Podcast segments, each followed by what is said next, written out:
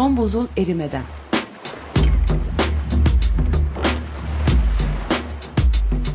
Küresel iklim değişikliğinin bilimsel gerçekleri üzerine.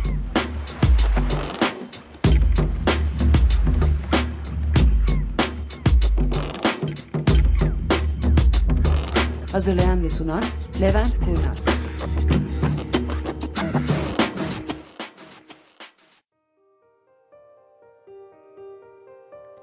Merhaba dostlar.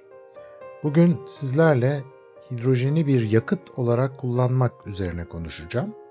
Bu hidrojenin değişik renkli olanları varmış. Kahverengisi, grisi, mavisi, yeşili gibi. Ben de hidrojeni esasında renksiz, kokusuz bir gaz sanıyordum ama sanırım öyle değilmiş. Şakası bir yana hidrojen üretim yöntemlerini anlatan bütün bu değişik renkleri şöyle açıklayabiliyoruz.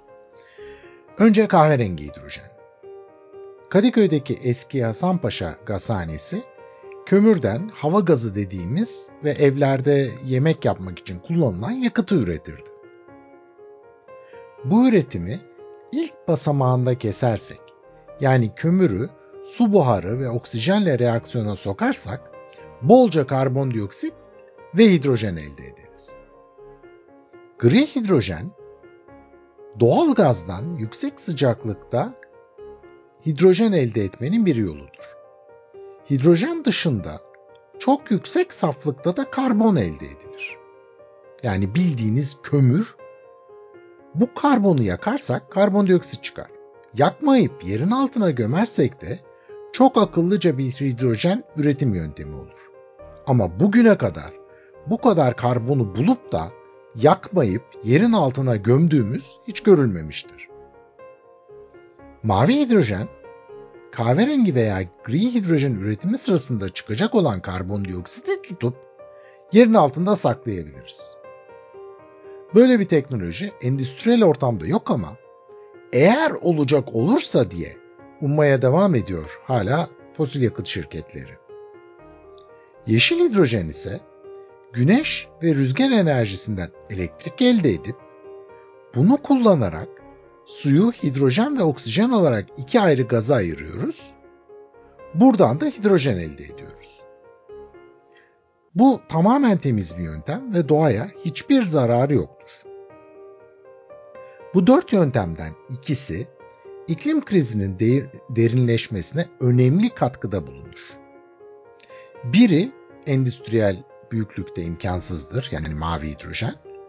Sonuncusu da şu an için bir lükstür. Neden mi?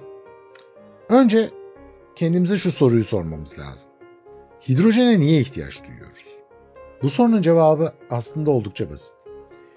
Bugünkü hayatımızı olduğuna yakın sürdürebilmek için hidrojene ihtiyacımız var.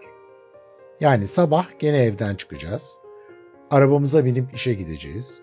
Dönüşte hidrojen istasyonuna uğrayıp arabamızın hidrojenini dolduracağız.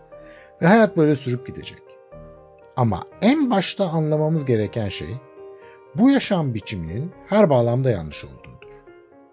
Bu şekilde yaşamaya devam edecek olursak bir sonraki adımda bu sefer başka bir soruna çarpacağız. Ardından bir başkasına, ardından bir diğerine.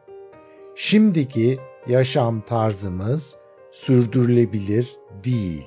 Bunu anlamamız gerekiyor. Hidrojen de bu hayat tarzını biraz daha sürdürmeye çalışmaktan başka bir işe yaramaz. Neden mi? Otomobil aslında bir önceki çağın aracıydı. Çünkü petrol boldu, şehirler henüz tıklım tıklım değildi, araçların hareket edebileceği yollar boştu ve park yeri bulmak kolaydı. Tüm bu faktörler bir araya geldiğinde otomobil çağı yaratıldı. Çoğumuz otomobilin ne derece yanlış tasarlanmış ve sadece otomobil çağına uygun bir araç olduğunu düşünmedik bile. İçten yanmalı motorlar harcadıkları yakıttan elde ettikleri enerjinin sadece %15-17 arasını aracı bir yerden başka bir yere götürmeye harcarlar. Aracın ağırlığı bir ton civarında olduğuna göre ve araçta ortalama bir buçuk yolcu olduğunda bu harcanan enerjinin sadece yaklaşık yüzde birlik kısmı sizi bir yerden bir yere taşımaya kullanılır. Yani 100 birim enerji harcıyoruz ama bunun sadece bir birimi gerçekten bizim istediğimiz işi yapmaya gidiyor. 99 birimi ise boşa. Düşünsenize bir şirket sahibisiniz, 100 çalışanınız var ama bunlardan sadece biri iş yapıyor ama siz gene de 100 kişiye maaş veriyorsunuz. Sanırım kimse böyle bir yanlış iş yapmak istemezdi. Bu arada bu sayılar doğa kanunudur. Yani daha verimli, en verimli dediğiniz bu sayılardır. Bunlardan daha az verimli olabilirsiniz ama aracınızın bundan daha fazla verimli çalışmasını beklemeyin. Peki benzin yerine hidrojen kullansak? Bu sefer havaya karbondioksit salmazsınız. Bu bir avantaj, önemli bir avantaj. Tabii yeşil hidrojen kullanıyorsanız. Motorunuz da biraz daha verimli çalışır. Yani performansınız %1 yerine yaklaşık %4-5 aralığında olur.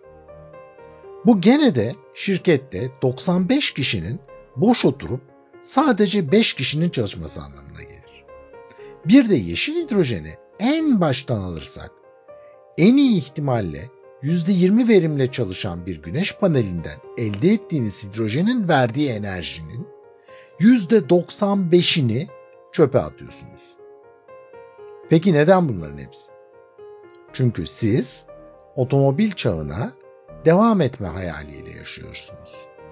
Ve başka bir dünyanın mümkün olmadığına kendinizi inandırmışsınız. Bunun yanlış olduğunu size uzun uzadıya anlatabilirim.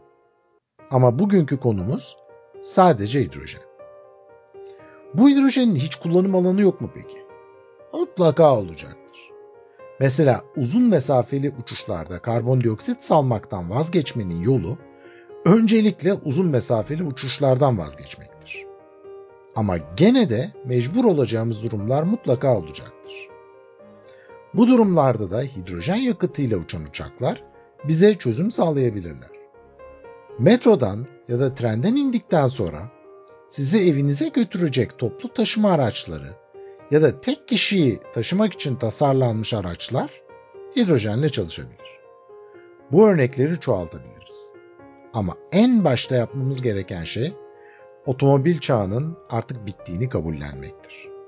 Sonrası daha sakin, daha sessiz, daha az kirli ve daha zevkli olacaktır. Görüşmek üzere.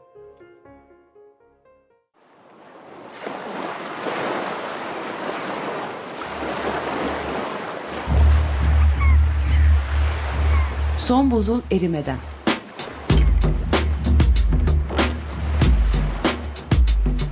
Küresel iklim değişikliğinin bilimsel gerçekleri üzerine.